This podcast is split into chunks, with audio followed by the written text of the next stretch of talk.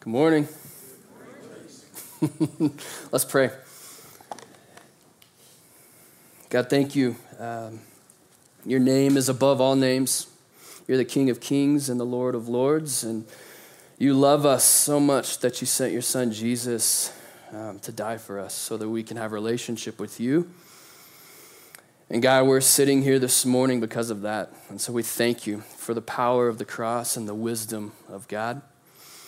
And I pray that as we go through this text, um, would you just edify and encourage us from your word? Let it not be my words, but your word. And then I pray that I would just simply be a mouthpiece, that you would use me. And for believers in this room this morning, that they would be um, convicted and they'd walk out of these doors um, encouraged and edified and longing to be more and more like you. And I pray for those that are not saved, who do not have a relationship with you and call you King Jesus. God, would you do only what you can do and reveal their sin to them and the need of a Savior? And would they come running to you? It is in these things that we pray. Amen. Good morning. My name's Chase. I am uh, the worship arts director here um, at Windsor Community Church. And I'm not going to lie, it's a little bit nerve wracking being a few steps this way and not having a guitar in my hand. I feel like, uh, you know, Charlie Brown and Linus with his blinky. That's how I feel about my guitar. Um, and so uh, I'm excited to be here with you this morning. Jason, if you could throw that up on the screen, um, I want to have some fun with this. Um, just kind of take a look at that, and you're going to see, might see some numbers in there. But I just want to say, like, it's been awesome being in PLI. It's been um, super encouraging for me, and I'm grateful for the men who have taken the time to train up um, and develop leaders. Um, and really excited. It's a lot of reading, and it's a lot of vulnerable uh, discussion. Um, but I'm super grateful for these last two and a half years, and I've learned and I've grown a lot um, in it. So, those of you that know me pretty well, you know the reason that I always wear black, white, and gray. You know that. Uh, if you don't know me very well, it's because I'm colorblind and I really don't have the energy or desire to mix and match colors because if I do, I'll end up looking like a Picasso painting. uh, so, up here, up on the screen, uh, each picture there's a number. And some of you will be able to clearly see that number. Can you? Can the, you guys see that number? Some of you may not be able to see that number. And for some of you, you might realize for the first time today that you might be colorblind.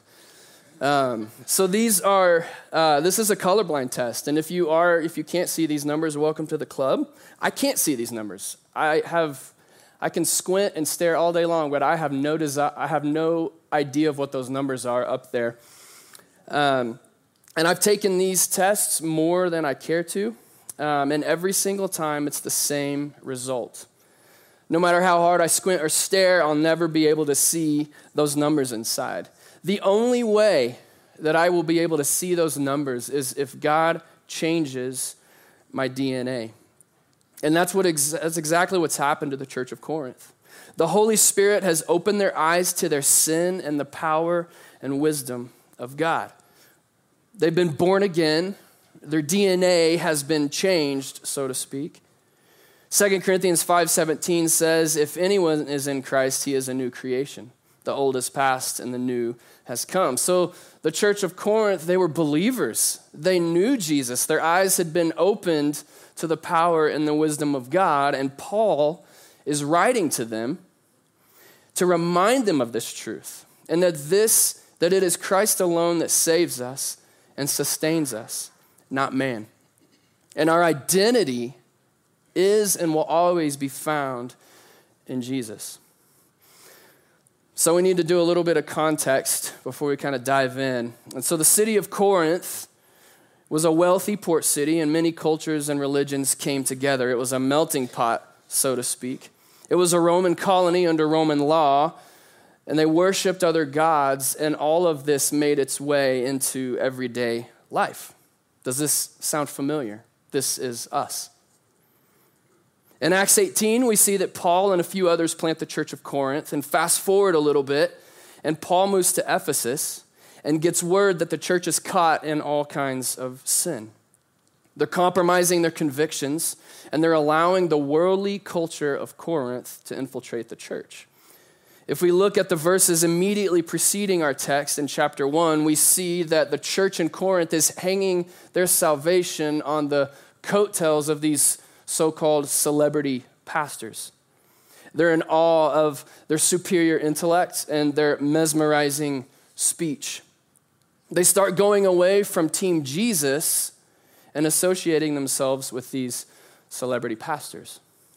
If we look back in chapter 1, verse 13, Paul is going to mention two preachers, specifically Apollos and Cephas. Now, we don't know a lot about Apollos, but we can see that in Acts 18 24 through 38, that Apollos, Apollos was, quote, instructed in the way of the Lord. And he spoke and taught accurately the things concerning Jesus. And Cephas, we know from John 1 42, was the Apostle Peter. So we can make an educated guess that these were legit men preaching the gospel. The problem was that the church, the believers, were putting these preachers on a pedestal. They were associating themselves with these guys and finding their identity in this association. They were boasting that their guy was better, looking down on others that weren't in agreement with them. And this was causing division in the church and I read this, and honestly, I forget that I'm reading about the church of Corinth. Like, friends, this is us. This is the American church. And I am incredibly guilty of this. One person that I absolutely love listening to is Matt Chandler uh, from the Village Church. Um, he has a really good way of like knocking you down hard and then building you up um, and blanketing you in the gospel. Um, and I try to listen to him every week. And I'm not going to lie, there are a lot of times that if he's not preaching that week, I'm super tempted to shut it off. If there's some other guy that's preaching, I really don't want to listen to him. I'd rather just listen to Matt Chandler. And there's a lot of times that I've actually done it. I've actually turned it off. I've been to churches where people will go through the music and then a guy comes up to preach that's not the main guy, and they will literally stand up and walk out of the door. See, we will exhaust ourselves trying to defend our tribe or our association. We get into arguments and we look our nose down at other people for not following our person.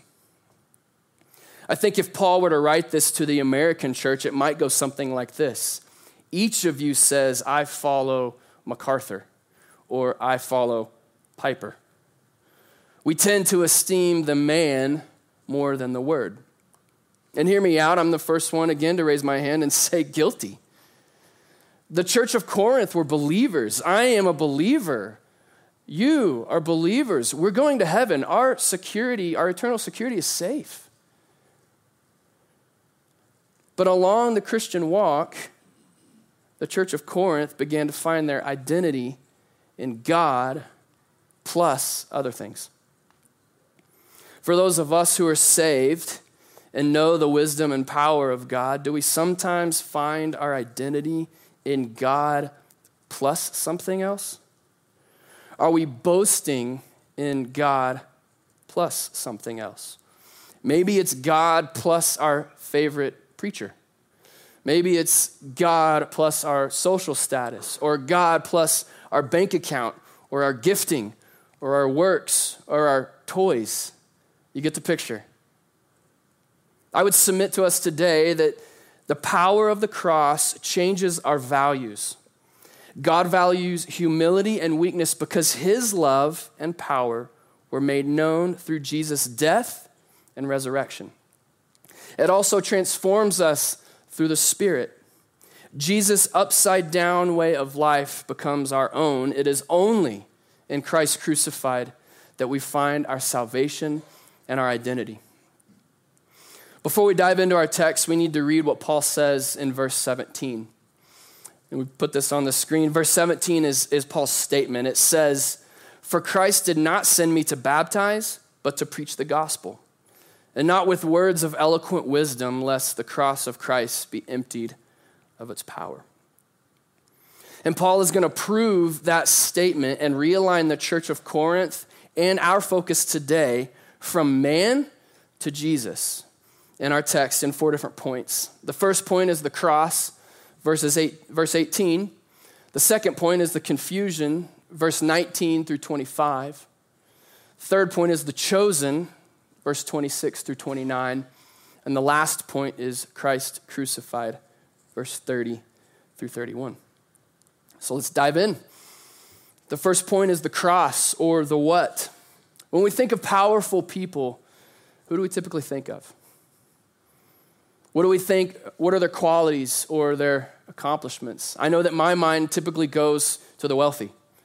Maybe the CEO of Tesla, or maybe the president of the United States, or maybe just generically someone who has a lot of influence over many people. When we think of the power of God, what do we think of? A conquering king coming to obliterate and overthrow the government?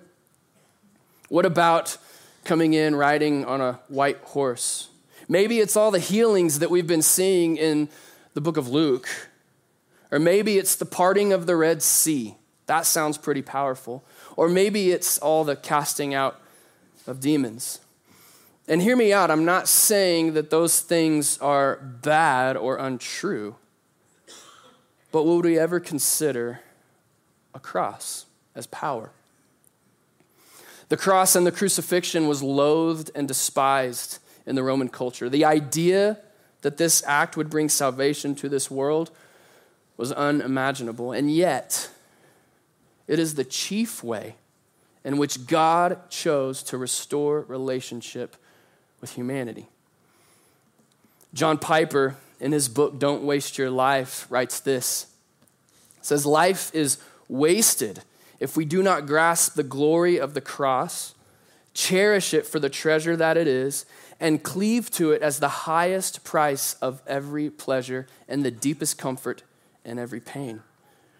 What once was foolishness to us, a crucified God, must become our wisdom and our power and our only boast in this world. The cross divides all of humanity into two camps the perishing and the saved. And Paul says this in verse 18. He says, For the word of the cross is folly or foolish to those who are perishing, but to those who are being saved, it is the power of God. To the perishing, the cross is weakness, but to the saved, it's power. To the perishing, the cross is foolishness, but to the saved, it's wisdom. To the perishing, the cross is eternal death, but to the saved, it is eternal life.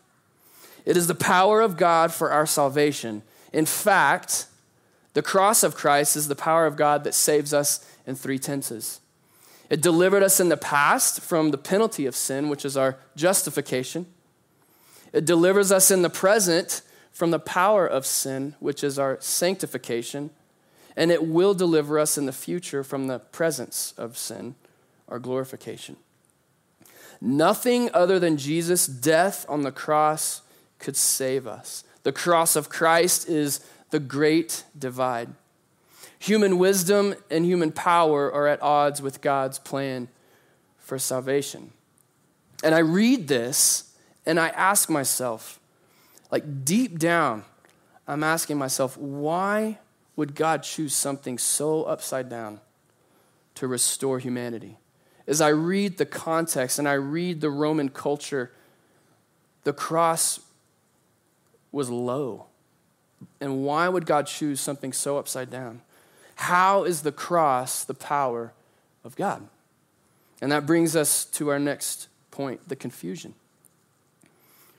Paul affirms the truth that we just talked about by quoting Isaiah 29 14. He goes back to the Old Testament to prove his point. He says this in verse 19 I will destroy the wisdom of the wise, and the discernment of the discerning I will thwart. Isaiah 55, 8 through 9 says this It says, For my thoughts are not your thoughts, neither are your ways my ways, declares the Lord. For as the heavens are higher than the earth, so are my ways higher than your ways, and my thoughts than your thoughts. I mean, we see this my ways are not your ways stuff played out all through the Bible.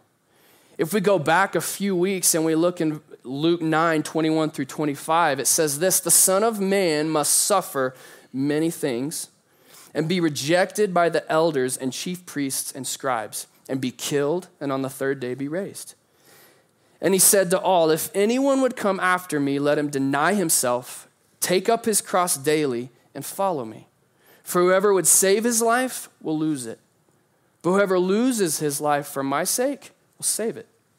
For what does it profit a man if he gains the whole world and forfeits or loses himself? Josh last week used the term, uh, quoted C.S. Lewis as chron- chronological snobbery. And this is so, for us on this side of the cross, it's very easy for us to be like, yeah, disciples, get with it. You got to deny yourself. But in this moment, the disciples, in the position they were in on the other side of the cross, can you imagine what they were thinking in that moment? Not being on this side of the cross, how upside down and silly does this sound? Skip down to Luke 9 43 through 45. It says this And all were astonished at the majesty of God. But while they were all marveling at everything he was doing, Jesus said this to his disciples Let these words sink into your ears. The Son of Man is about to be delivered into the hands of men. And what's the next thing? But they did not understand this saying. They didn't understand it. It didn't make any sense to the disciples because of their finite understanding and human wisdom. Let's go back a few pages to Judges 7. Okay, a lot of pages. When God uses Gideon and his army to wipe out the Midianites. I don't know, does some of us know the story of Gideon? It is an incredible story. The Israelites are overpowered and oppressed by the Midianites, by Midian. And they're crying out to God, saying, God, help us. And God, in his kindness, says, Okay. So he sends Gideon. He sends Gideon to rescue them. So Gideon has an army of about 32,000 guys right? It's like, okay, I've got myself, I got 32,000 guys, and I got God. I got this. And God says, too many men. And I can imagine Gideon in the moment, like, okay, I feel pretty confident here. But okay, God. So he goes to the 32,000 men and he's like, those of you who are scared, I don't want to say this, but you can leave. And just like that, he loses 22,000 guys. His army was at 32,000 and gets dropped to 10. I can imagine Gideon's like, okay, this is not good, but got God on my side. We're good. I got 10,000 guys. Let's go. God says, still too many men. So, what does Gideon do? He bases his decision on how these guys, these 10,000 men, are drinking water. These guys, these 10,000 guys are down there drinking water, and 9,700 of them are drinking water the wrong way. and Gideon's like, oh my goodness. All right, 9,700 of you, you can go. And then he starts maybe scratching his head or his chin, he's like, I got 300 guys. Mind you, he has 300 men, and these 300 men are going to take on a Midianite army of 135,000 men. Think about those odds for a minute. That's a lot. And also, no weapons. You're just going to have a trumpet, an empty jar with a torch in it. That does not seem like an army ready to fight.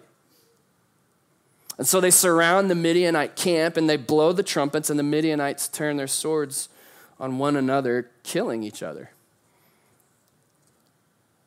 And in chapter 7, verse 2, there's something that God says. He says, as he's whittling down this army, he says, The people with you are too, are too many for me to give to the Midianites into their hand, lest Israel boast over me, saying, My own hand has saved me. God wanted to make the odds so upside down that the Israelites knew it was all God and not them. Talk about in all those scenarios, my ways aren't your ways moments. None of any of those scenarios make sense because of their finite understanding and wisdom. But God had a different plan that went far above our intellect and our wisdom. Paul then goes on to make some pretty sarcastic comments if we're looking in our text after he quotes Isaiah. It's almost like he's it's almost like he's writing this and it's rhetorical because it's a letter, but it's not. He's like, Where's the one who is wise? Where is the scribe? Where is the debater of this age? Has God not made foolish the wisdom of the world? Crickets. Paul is basically equating the wise of this world as the ultimate fools. As Paul continues to address the church in Corinth, two worldviews are pursuing salvation through two radically different lines. And we see this in verse 22. The Jews are looking for salvation through the military conquest of a conquering king. They rejected the message because they asked for signs or the miraculous. Nothing could be more antithetical to their request than their Messiah dying like a bloody criminal on a cross. The, the idea of a crucified Messiah hanging on a tree was repulsive and unimaginable to them. On the other hand, the Greeks or the Gentiles were seeking wholeness through the elaborate construction of words or ideas or well rounded theses. You see, knowledge was their pride, knowledge was their idol. They were heirs to Socrates and Plato and Aristotle. And so the Greeks lifted up these teachers of wisdom and debaters as the celebrities of the day. And Paul, in verse 23, says, We preach Christ crucified. It's a stumbling block to Jews, and it's folly or foolish to Gentiles. You see, the message of Christianity proclaims salvation through the death of Jesus Christ. The upside downness stands in fundamental opposition to the controlling mindsets of their world in Corinth and ours, and to the natural inclinations of our hearts that are bent towards sin. Friends, we are in perpetual danger of being seduced by the inferior wisdom of this world. Our intellectual pride and our arrogance find the world's wisdom attractive. It seduces us into boasting about ourselves and not in Christ. We think we can reason our way to God, but God says no. All who desire salvation must come to him through the cross. No matter how smart you think you are, God says you're a fool to do life without Christ and his cross.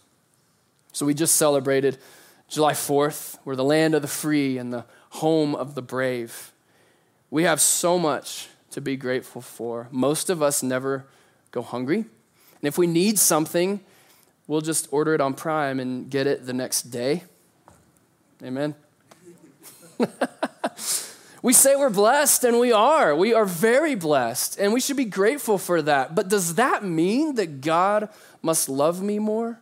Or make me better or set apart from others because of this? Absolutely not. This is a type of worldly wisdom that is attractive and seductive, and we must never find our identity in it. Paul then takes a 90 degree turn and makes it personal to the church of Corinth, which brings us to our third point. And if you notice in verse 26, uh, the, the third point being the chosen, I'm sorry. If we look in verse 26, he changes the point of view to second person and he makes it more personal. He says this in verse 26 Consider your calling, brothers. Not many of you were wise according to your worldly standards. Not many, I could insert you, were powerful. Not many of you were of noble birth. As we've seen up to this point, the message of the cross is unimpressive to the Jews and the Greeks. To them, it is not spectacular enough or intellectually persuasive. Paul, uh, people who demand such a standard from God and that he meet them on their terms are too wise and too powerful to come to him by way of a crucified man on a cross. So, we shouldn't be surprised or shocked at the kinds of people that God typically draws to himself and who bow their knees at King Jesus. This is why Paul says to the proud Corinthians, You need to consider your calling. He asks them to remember who they were and where they were when Jesus saves them. Talking this much makes me thirsty. I'm not used to that. Oh man. All right, before we move any further, I want to I want to make a quick note of what Paul is not saying in verse 26. He isn't saying that none of the wise, the powerful, or those of noble birth will be chosen. He's simply saying that not many. Some will choose to ignore the call because of their pride, their worldly strength, or their wealth. But I would argue that those who come to Christ come in weakness and humility regardless of their worldly position. I think that Mark 10 25 through 27 gives us hope in this. It says, It is easier for a camel to go through the eye of a needle than for a rich person to enter the kingdom of God. And they were exceedingly astonished, and I would be too, because we live in northern Colorado, for goodness sakes. We're not poor. And he said to them, or they said to him, Who can be saved? And Jesus looked at them and said, With man, it is impossible, but not with God. For all things are possible with God. In verses 27 through 28, back in our text, Paul lists five groups as the object of God's call to salvation. He chooses the foolish to shame the wise. He chooses the weak to shame the strong. And he chooses the low, the despised, and the not, so the nobodies, to bring nothing things that are. And why? Verse 29 so that no human might boast in the presence of God. And then Paul seals up our text today in his argument of why preach Christ crucified without fancy words and wisdom by preaching the gospel. Brings us to our third point Christ crucified, or fourth and final point. Paul has presented an argument that completely dismantles any claim to bringing about one's own salvation. And now he puts the nail in the coffin of any such arrogant thinking, noting that once again, that every good thing we have comes to us from God through his son, Jesus. In verse 30, it says this And because of him, God, you are in Christ Jesus, who became to us wisdom from God, righteousness, and sanctification and redemption. He gives us four things that Jesus has became for us through him. And he starts verse 30 by reminding us that the first and foremost, it's from God that believers are in Jesus Christ. Salvation is of God, not of man. And all praise and all boasting must be directed to God and never people. Salvation is in Christ and only Christ. And that it is the true wisdom of God, a Proverbs 8 kind of wisdom that he's speaking of here. Proverbs 8, verse 8 through 14 says this All the words of my mouth are righteous, there is nothing twisted or crooked in them. They are all straight to him who understands, and right to those who find knowledge. Take my instruction instead of silver, and knowledge rather than choice gold. For wisdom is better than jewels, and all that you may desire cannot compare with her. I, wisdom, dwell with prudence, and I find knowledge and discretion. The fear of the Lord is hatred of evil, pride and arrogance in the way of evil and perverted speech I hate. I have counsel and sound wisdom. I have insight. I have strength. That is the wisdom of God. Paul then goes on from wisdom to righteousness. That we are delivered from sin's penalty by the righteousness of Christ imputed to our account.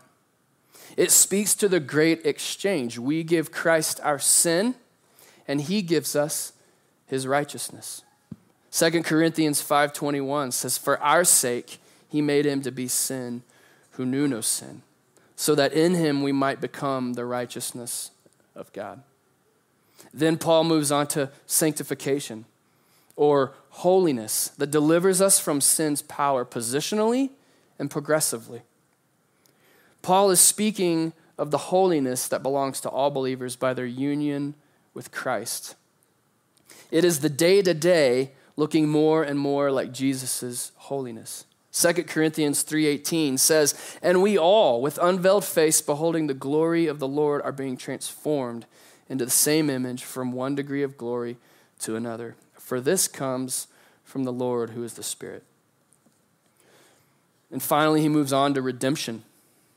See, the word redemption carries this idea of a price paid to purchase a slave. God has rescued sinners from their past, present, and future sin. And the price paid for each one is the precious blood of the Son of God. 1 Peter 1 18 through 19 says this Knowing that you were ransomed from the futile ways inherited from your forefathers, not with perishable things such as silver or gold, but with the precious blood of Christ, like that of a lamb without blemish or spot.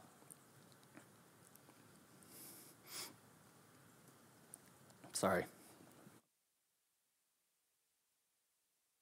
Verse 31 brings this section to a close. And once again, Paul is anchoring his argument in the Old Testament.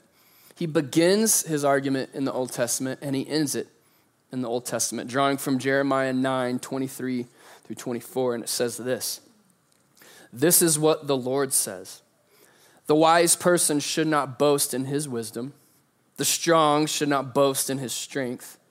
The wealthy should not boast in his wealth, but the one who boasts should boast in this that he understands and knows me, that I am the Lord, showing faithful love, justice, and righteousness on the earth.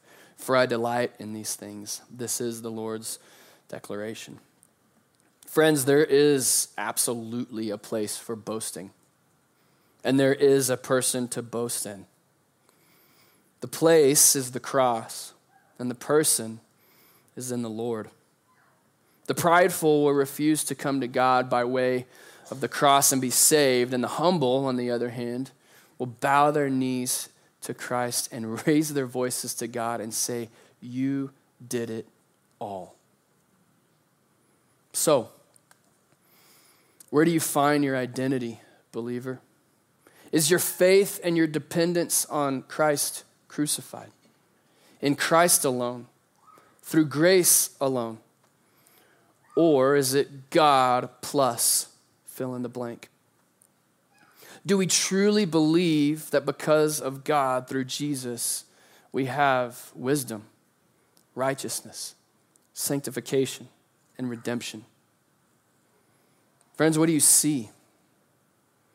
We were born apart from God because of our sin, living in a broken world and on our way to eternal separation from God. But God, in His love and in His kindness, sent Jesus, fully God and fully man, to live a perfect life, dying on a cross, raising from the dead, and ascending to the right hand of the Father, fulfilling the law that we couldn't. So that those who confess their sin and put their faith and trust in Jesus will be saved from the penalty of sin and be in right relationship with our Father.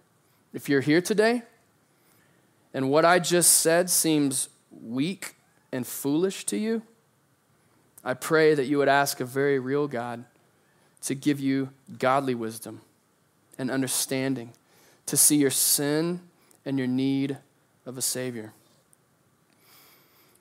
Being a, a PLI graduate, um, and this being my first sermon, um, I'm really tempted. I'm really, really tempted to like come at you with these really fancy words and this like immaculate outline. And it's not by surprise that I got this specific text because I'm a perfectionist and I will sit there and I will try to dial things in as much as I can. I'll critique it as much as I possibly can to make sure that it is perfect. And this here was no different. I'm sitting here trying to impress, thinking of who I'm preaching to and trying to impress and all these things. And it's a massive temptation. And in that, I'm reading and marinating in this text, and Paul is very clear that this is not what saves. It is the simple yet profound message of Christ crucified that saves and forever changes the eternity of people, not anything I can do. And you, friend, you don't have to be perfect to preach the gospel. Your confidence is in Christ. Your message is Christ crucified. It's not you who saves, and it is God alone who draws people to himself. So, friends, rest in that. We have the easy part. This morning, I challenge us let's hear and obey these words from the Lord through Paul. Let's not be like the church of Corinth and making much of man and tribes. As Josh said last week, let's not flock to systems of power thinking that it's going to bring about salvation. It is in Christ alone and through grace alone that we have the power and the wisdom of God. I said this at the beginning, and it's worth repeating. The power of the cross changes our values. God values humility and weakness because his love and, him, and his power were made known through Jesus' death and resurrection. It also transforms us through the Spirit. Jesus' upside down way of life becomes our own. It is only in Christ crucified that we find our salvation and our identity. Let's pray. God, thank you for your word that it is true.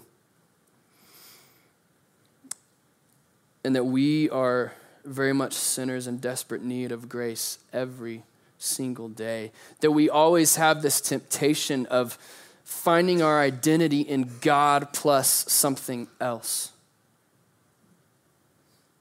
And you've made it very clear here that it is only Christ crucified that we have our salvation and our identity. So, God, this morning, may we cling to that. Those of us that are in Christ, would we cling to the cross? For it is our only hope for salvation and our only boast in this world. And for those, those of us who this seems weak or foolish and upside down and it doesn't make any sense, would you open their eyes through your power so that they can have wisdom of God, they can have righteousness, they can have sanctification, and they can have redemption? That their eternity would be forever changed through you, and they would say, God, you did it all. It is in your name that we pray. Amen.